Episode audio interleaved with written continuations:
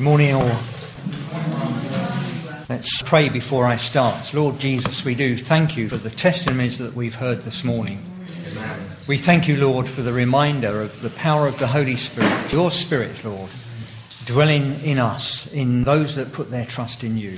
We thank you, Father, for all that you do for us. And we thank you for your word. We thank you that you've revealed your will in your word. And we pray now as we look at your word that you would guide us and direct us, help us to understand your word, that your spirit may be upon us, and help us most of all to put it into practice in our lives, to follow you and give uh, glory to your name, we pray. Thank you, Jesus. Amen. For those uh, visitors, we've been looking at the letter of Philippians, Paul's letter to the church at Philippi, and I'm going to continue today with that study the, the, reason I chose this book was that it was. I, I recently spoke about James, the letter of James, uh, which was very practical. And like James, Philippians is a very practical book. It has a different style of writing.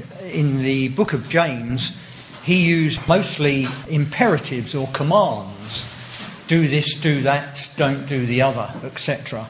Whereas Paul, in the book of, uh, or the letter of Philippians, uses exhortations, which are a little bit more gentler, I think. So uh, we have two comparisons there, but very practical books because we're meant to do what Paul exhorts the Philippians and the church down the ages anyway, the same as we're meant to follow what James commands in his letter. Now, apart from the many exhortations of Paul to the Philippians, it's probably also Paul's most joyful epistle. The Philippian church does not appear to be overwhelmed by doctrinal problems, although they are not entirely free of conflict, but that's for another day. Now, just to recap on last month, we looked at chapter 1 and 1 to 11, the first verses of chapter, those first 11 verses of chapter 1 and saw that Paul's exhortations were effectively enshrined in his prayer for the believers, which appears in verses 9 to 11. Now, you might like to turn to Philippians 1. We're going to be continuing on afterwards as well. So, chapter 1 of Philippians 1. So, let's listen again to these words of encouragement from Paul. This is from verse 9. And this I pray that your love may abound still more and more in knowledge and all discernment, that you may approve the things that are excellent, that you may be sincere and without offence till the day of Christ, being filled with the fruits of righteousness which are by Jesus Christ to the glory and praise of God. I was thinking about that small passage of a few verses, and in a nutshell, I thought this exhortation reminds me of the song More Love, More Power. Do you remember that? Paul's prayer was that they will have more of the character of Jesus in their lives. More love, more knowledge, more discernment, more purity, sincerity, and righteousness. Now, if these things were of no small request, we also saw that the first passage that we looked at presented us with certain challenges probably the most important, I've said to me anyway, is being the bondservant. And you remember that Paul referred to himself and Timothy as bondservants, but also later on in the letter, um, we see in chapter 2, verse 7, that Jesus is referred to as a bondservant as well. And so I said our personal challenge to ourselves was are we willing, obedient, and respectful to our Master at all times and see his priorities ahead of our own preferences. If we're overawed at the immense responsibility to which Christ has called us, we need to go back to um, Philippians 1, verse 6, and remind ourselves as Paul, uh, Paul's words there. He says, Being confident of this, that he who has begun a good work in you will complete it until the day of Jesus Christ. So if we're willing and submissive, um, the Lord will give us His Spirit to carry out the works that he wants us to do. Thank you, Jesus. Now, having um, recapitulated briefly on last month's talk, let's now read uh, Philippians 1 12 to 30. That's the passage we're going to look at today. And as I read through these verses, try to envisage the challenges yourselves that are presented as we go through there, um, and also the encouragements of Paul to the Philippians. We read 12 to 30 of chapter 1. But I want you to know, brethren, that the things which happened to me have actually turned out for the furtherance of the gospel, so that it has become evident to the whole palace guard and to all the rest that my chains are in Christ. And most of the brethren in the Lord, having become confident by my chains, are much more bold to speak the word without fear. Some indeed preach Christ even from envy and strife and some also from goodwill. The former preach Christ from selfish ambition, not sincerely, supposing to add affliction to my chains, but the latter out of love, knowing that I am appointed for the defence of the gospel. What then? Only that in every way, whether in pretense or in truth, Christ is preached. And in this I rejoice, yes, and will rejoice. For I know that this will turn out for my deliverance through your prayer and the supply of the Spirit of Jesus Christ, according to my earnest expectation and hope that in nothing I shall be ashamed, but with all boldness, as always, so now also Christ will be magnified in my body, whether by life or by death. For to me to live is Christ, and to die is gain. But if I live on in the flesh, this will mean fruit from my labour. Yet what shall I choose? I cannot tell. For I am hard pressed between the two, having a desire to depart and be with Christ, which is far better. Nevertheless, to remain in the flesh is more needful for you. And being confident of this, I know that I shall remain and continue with you all for your progress and joy of faith, that your rejoicing for me may be more abundant, abundant in Jesus Christ by my coming to you again. Only let your conduct be worthy of the gospel of Christ, so that whether I come and see you or am absent, I may hear of your affairs, that you stand fast in one spirit, with one mind, striving together for the faith of the gospel and not in any way terrified by your adversaries, which is to them a proof of perdition, but to you of salvation, and that from God.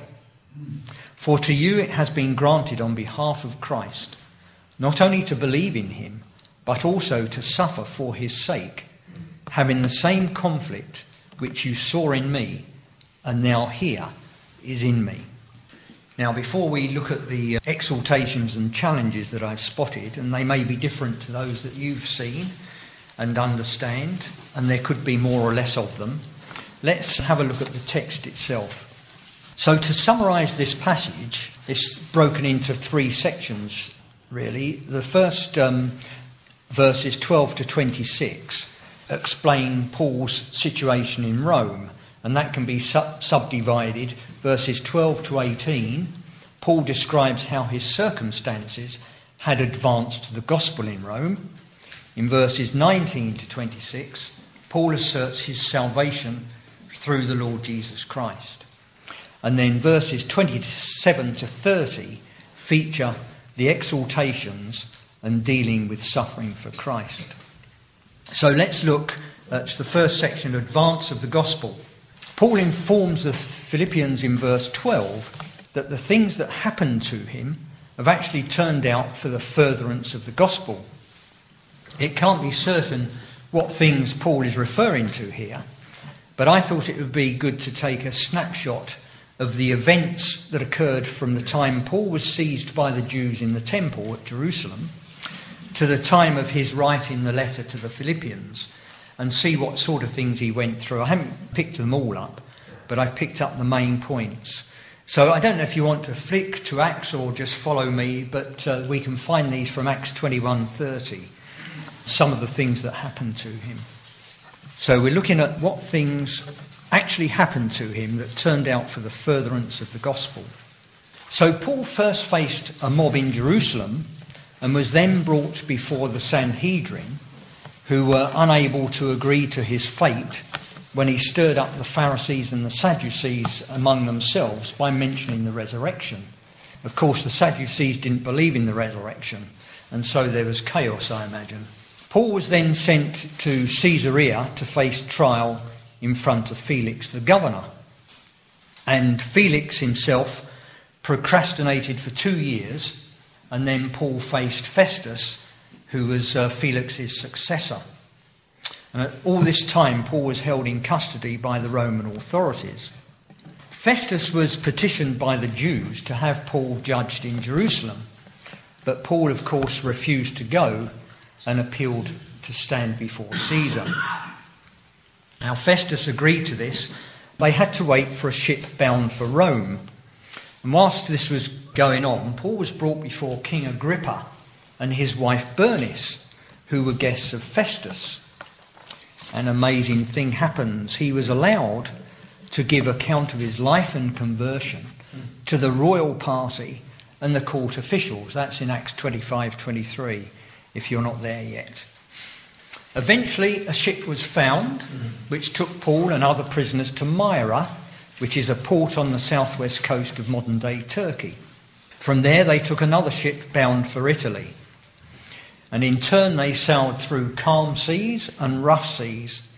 And Paul warned the Roman centurion guarding the prisoners of the dangers facing them. Remember, it was winter. We're told it was approaching the Day of Atonement.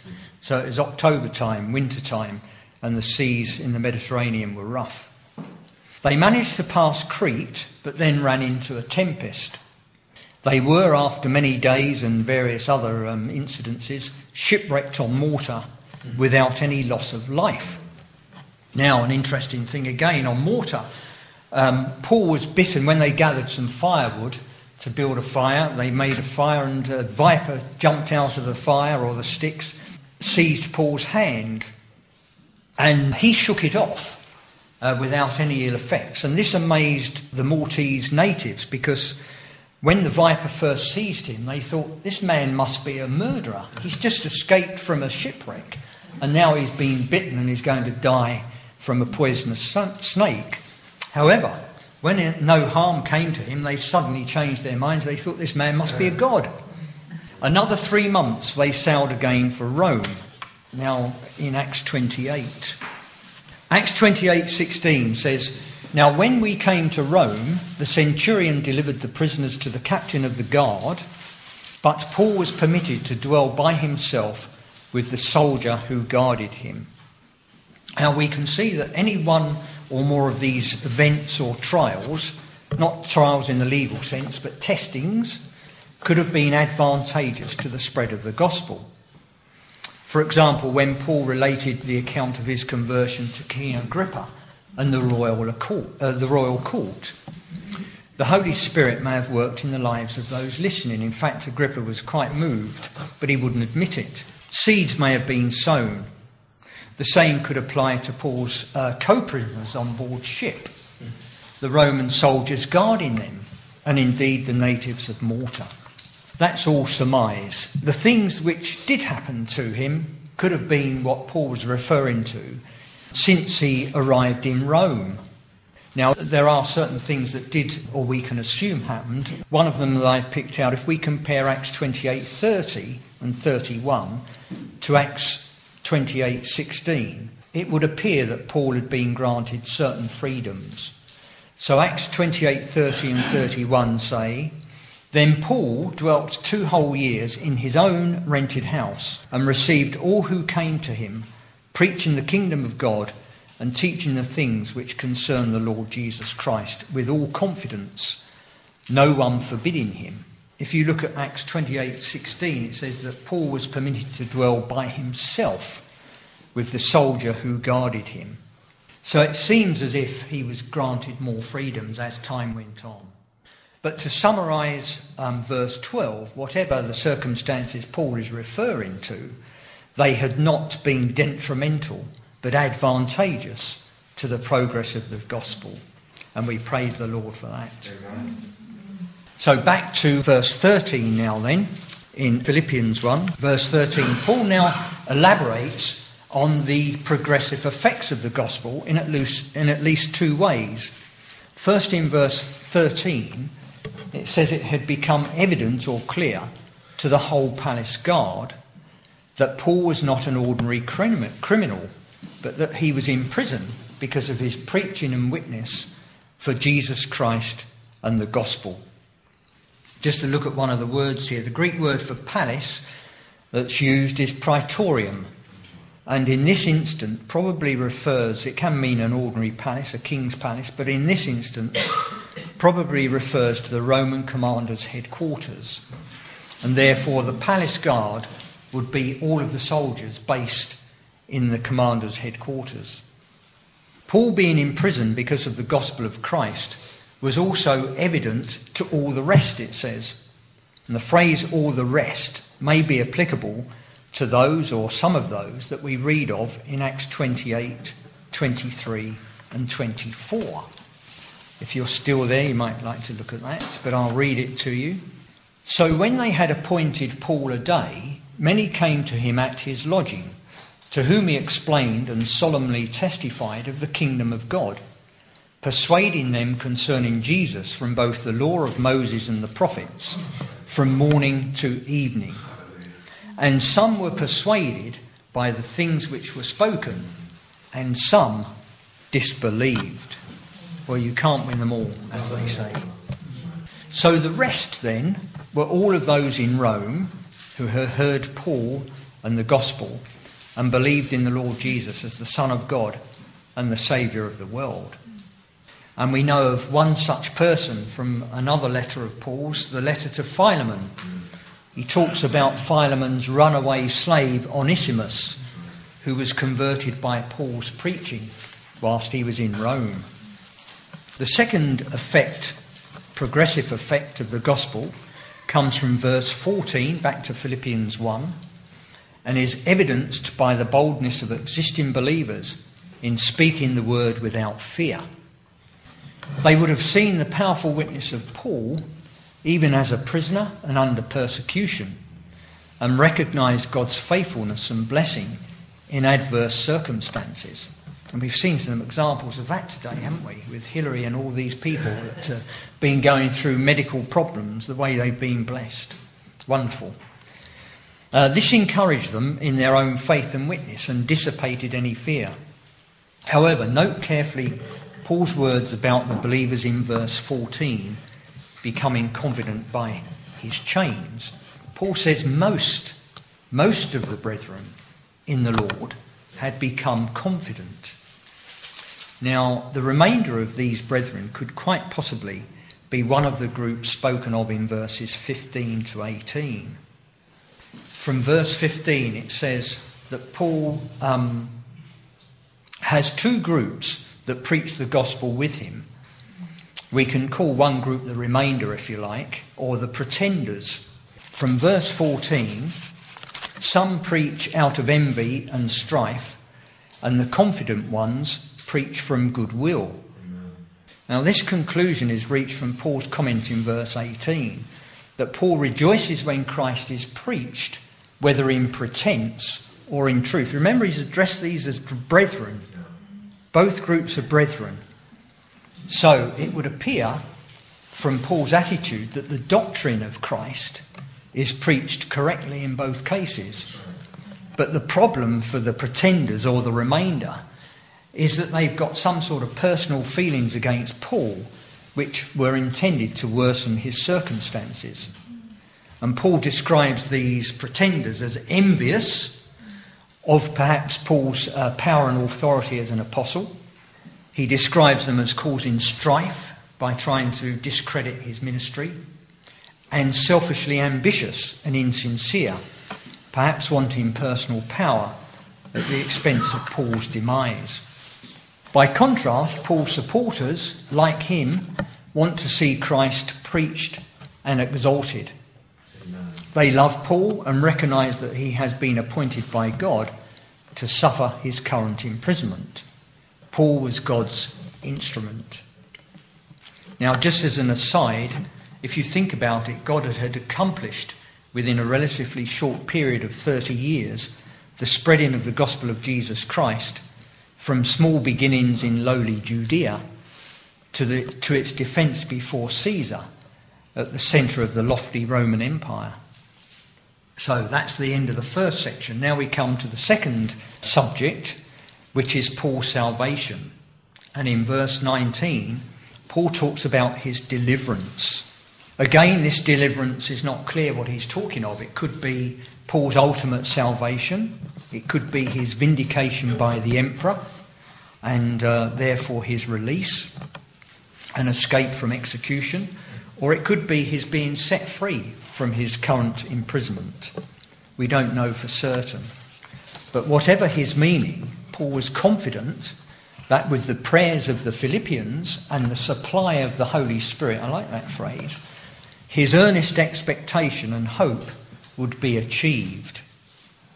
That expectation and hope was that he would never be ashamed of the gospel or his Saviour and always have boldness to preach the gospel of Christ and bring glory to Christ, whether he lived or died in the process. Verse 21 For me, for to me, to live is Christ, and to die is gain. And he stresses his own faith that it was unshaken. Christ had become for him the motive of his actions, the goal of his life and ministry, and the source of his strength. Paul knew for himself the promise of Jesus given to the disciples in the Great Commission, Matthew 28:20. Lo, I am with you always, even to the end of the age. Paul was so committed to the will of God that both life and death had its attractions. From verse uh, 22, Paul did not actually mean he could choose his fate, but he thought it needful for the spiritual growth of the Philippians that he remain in this world to continue his ministry among them. This would enable them to see more clearly the riches of their salvation in Christ. And the increasing of their faith would result in the increasing of their joy. Now we come to the third section, the exaltation and the suffering. I'd just like to use a little bit of license here in my talk to deem verse 19 to be an exaltation in kind. And that, if you look back to verse 19, it's the call to prayer for fellow believers. Remember, Paul was confident of, of his deliverance through the prayer of the Philippians and the Holy Spirit. Paul was never slow to ask for prayer, and you can see in most of his letters, I've just picked a few 1 and 2 Thessalonians, 2 Corinthians, and Romans. In those letters, he asked for the congregations or the, the, the uh, believers to pray for him and to uphold him. And I thought it would be a good time, especially after what we heard this morning, to take a few moments to remember how the prayers for each other hold us up and um, get us through some of the toughest times in our lives. When people are in sorrow, uh, one of the greatest comforts is being aware that others are praying for them. When people travel especially across continents. It's his upholding to know that the brethren are praying for travelling mercies and the safety and the security of the families left behind at home.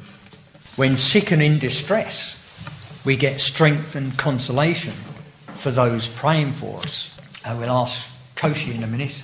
It's now a year since I had my prostate operation, and um, I was speaking to Dave last week, and the most notable thing for me was not having any pain. The nurses kept coming around and saying, Do you want some painkillers? Do you want some painkillers? And I said, No, I don't need any. And I firmly believe it was the prayers of you people here. I think Francis shared the same thing. Dave was talking about the same thing. Koshi, I'm sorry if it doesn't work for you. Does it work for you? Your pain is perhaps alleviated. The pain at the beginning was fine, but uh, it's a lot more painful now. right, so we need to pray more earnestly. We need to pray more earnestly for Koshi and help him get through the pain. Thank you.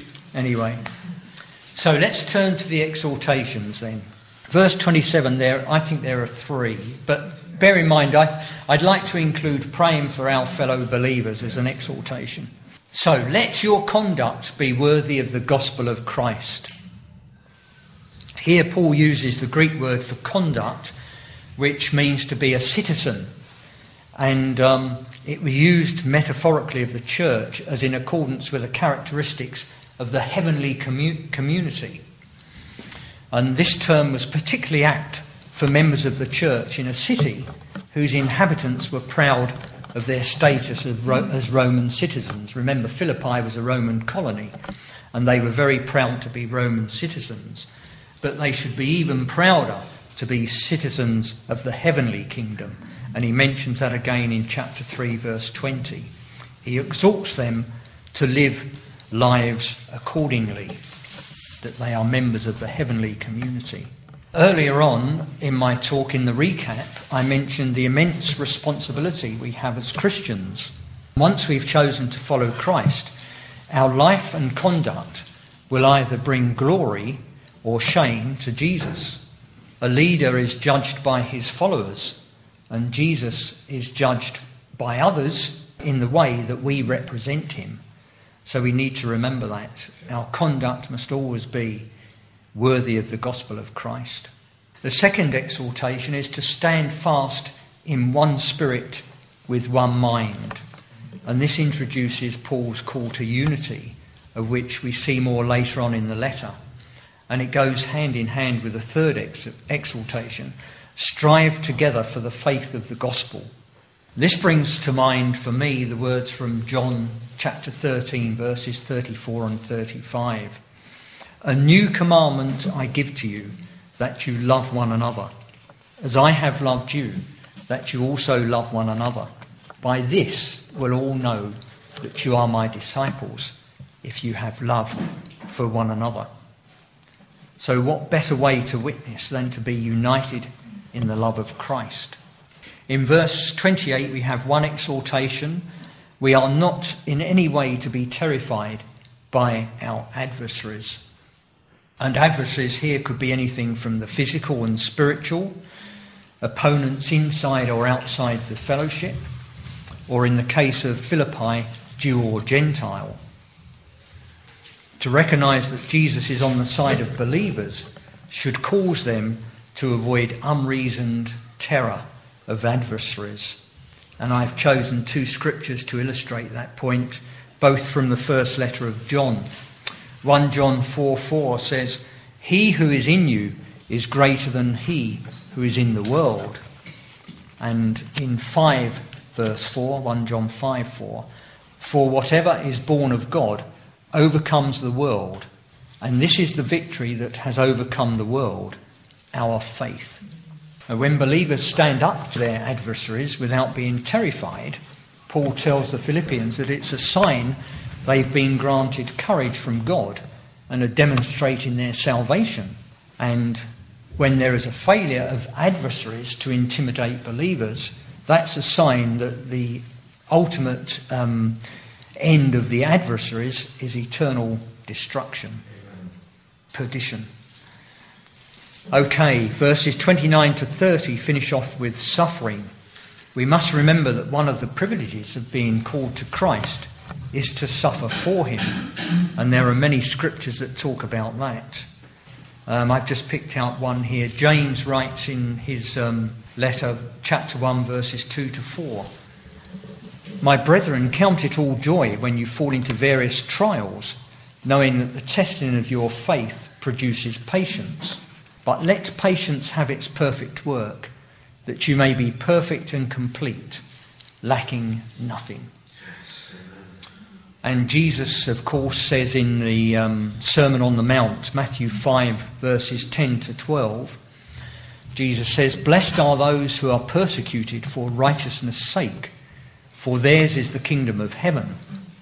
Blessed are you when they revile and persecute you and say all kinds of evil against you falsely for my sake. Rejoice and be exceedingly glad, for great is your reward in heaven. For so they persecuted the prophets who were before you.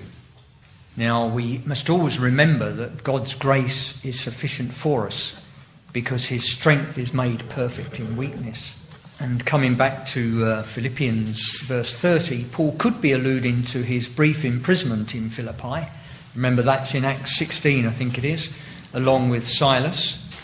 And that was witnessed by the Philippians. Now Paul is writing to them about his current imprisonment in Rome. I think that's the, the allusion there. So to conclude, it could be said that the five exhortations of Paul to the, Philippi- to the Philippians can be applied effectively to the church of today. Here they are again. We are to pray for each other. Let our conduct be worthy of the gospel of Christ be united in our faith and fellowship, and strive together for the faith of the gospel, and we are not to be terrified of our adversaries. Now, to these I would add the challenges that I've noted from the passage we've studied. They're not meant to be exhaustive, certainly are challenges to the way I lead my Christian life. And as I said, you may have seen other challenges as well, or different challenges, but um, let's ask the questions of ourselves if we've been challenged by God's word today. And I ask myself, am I ready and equipped to face trials? That's from verse 12. Does my behaviour show that I'm a follower of Jesus? Verse 13. Am I bold in my witness for Jesus? Verse 14. Can I rejoice in all circumstances? as Paul did, it seems, verse 18. And this is a crunch one, isn't it? Am I willing to live or die for Christ?